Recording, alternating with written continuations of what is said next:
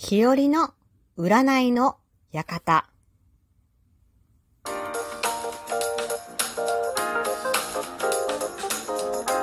和のねえこれってどうなの？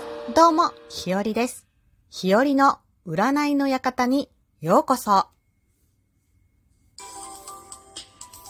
この占いは、日和の独断と偏見によるもので、当たる当たらないの一切のクレームは受け付けておりません。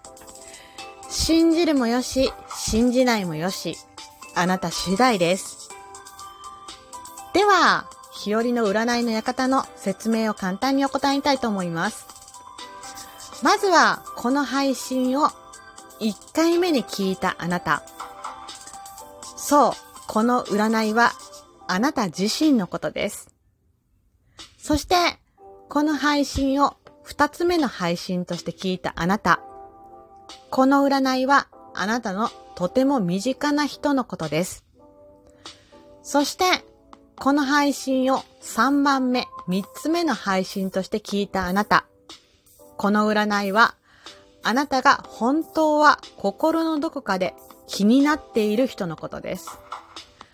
そして、この配信を4番目の配信として聞いたあなた。この占いは、あなたが一番最近会話を交わした人、喋った人のことです。そして、この配信を5つ目、5番目の配信として聞いたあなた。この占いは、あなたの未来に出会う大切な人のことです。では、占っていきたいと思います。ほうほう。なるほど。一見、おとなしく見えますが、刺激を求めるタイプなんですね。そして、うんうん、情熱家。人が思うより熱血タイプかもしれませんね。そんな自分を少し隠したくて、普段は割とクールに装っているかもしれません。でも、その情熱はあまり自分の中で押し殺さない方がいいと思います。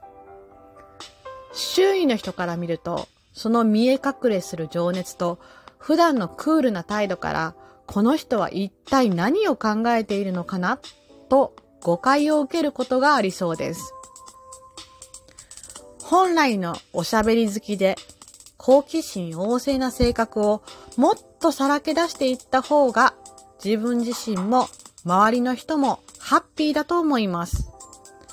そしてこれがあなた自身の占いではない場合はできるだけその人の本来の性格を引き出してあげられるようにサポートしてあげるといいと思います。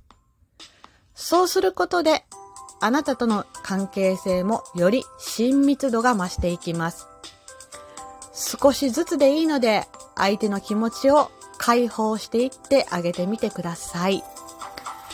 さて、気になる2022年の運勢ですが、ここ数年になかったとても良い運気だと言えるでしょう。特に金銭面での運気がいいと出ています。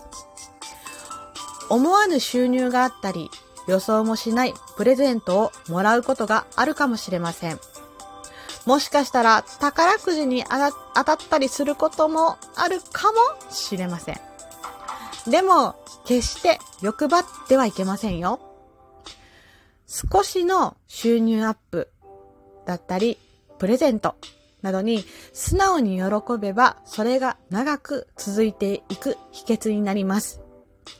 だから、無理に求めると逆効果なので注意してください。そしてそんなあなたのラッキーワードは、欲張らないこと。ラッキーカラーは赤紫。ラッキーアイテムは使い込んだ古いカバンです。いかがだったでしょうか？日和の占いの館。信じるも信じないもあなた次第。では、また。じゃあね。日和でした。